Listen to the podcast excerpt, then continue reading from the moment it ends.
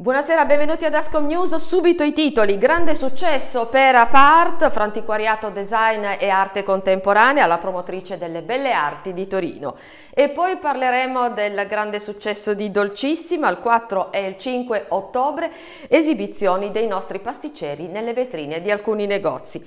E poi attenzione agli aumenti delle truffe online, come fare per non subirle. Infine esenzione POS, micropagamenti, le richieste di FIPE, Confcommercio. Ma può partire la sigla?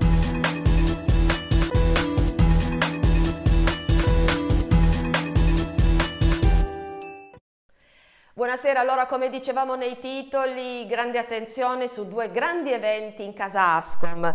Partiamo da Apart, fino a domenica 6 novembre la promotrice delle Belle Arti di Torino ospita Apart Fair, l'importante mostra di antiquariato organizzato da APA, l'Associazione Piemontese Antiquari, in collaborazione con Ascom Torino, col sostegno di Camera di Commercio, il patrocinio del Comune di Torino e della Regione Piemonte e la Federazione Italiana Mercanti d'Arte di Torino. Giunto alla sesta edizione è, possiamo dirlo, diventato il più importante appuntamento in Piemonte per il mondo dell'antiquariato e fra i più rilevanti a livello nazionale. 40 espositori provenienti da tutta Italia e dall'estero hanno portato le loro opere migliori dall'archeologia al design contemporaneo, dall'Europa all'Asia all'America.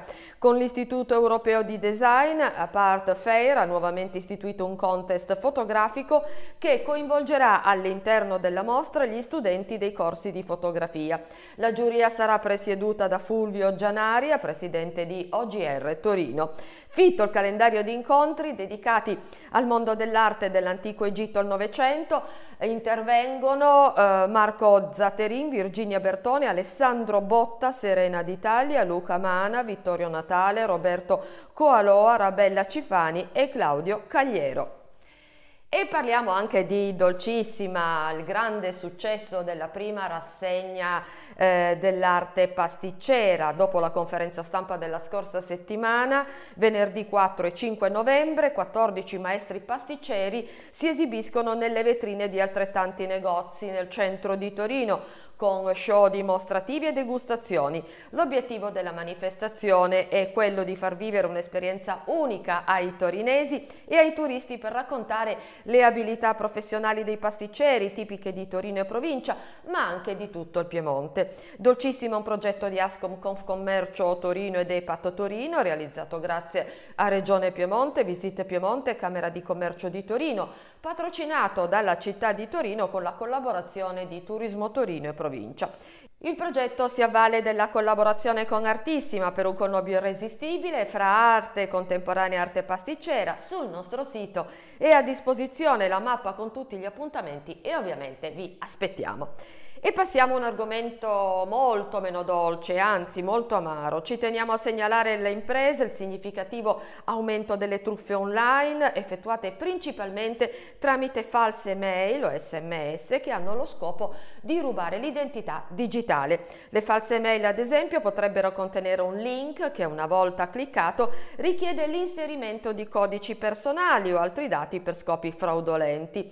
Per aiutare ad evitare queste truffe vi consigliamo controllare l'indirizzo del mittente, diffidare di una mail con mittente molto lunghi o caratteri insoliti provenienti da identità non corrispondenti al nome visualizzato, non fornire soprattutto informazioni personali quali l'IBAN o dati personali come per esempio il numero di telefono.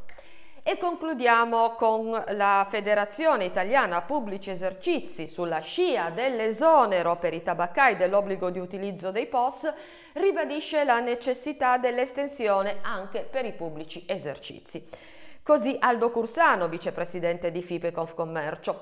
L'introduzione dell'obbligo di accettare la moneta elettronica anche per pagamenti minimi, il cui costo della transizione si mangia tutto il margine, è una forzatura che non ha giustificazione né sul piano economico né su quello sociale. Bene ha fatto l'Agenzia delle Dogane dei Monopoli ad esonerare da tale obbligo i tabaccai per l'acquisto di sigarette, valori bollati sulla base di un evidente squilibrio fra costi e margini, ma perché le norme rispondano al principio di equità occorre occorre ora intervenire anche sui micropagamenti. Obbligare un esercente che deve incassare i 90 centesimi, dice Cursano, o l'euro di un caffè con la carta di credito vuol dire costringerlo a lavorare in perdita senza considerare poi anche gli effetti di qualche disfunzione sul piano organizzativo. Occorre quindi ripensare gli interventi adottati fino a questo momento ed eliminare l'obbligo per i micro pagamenti.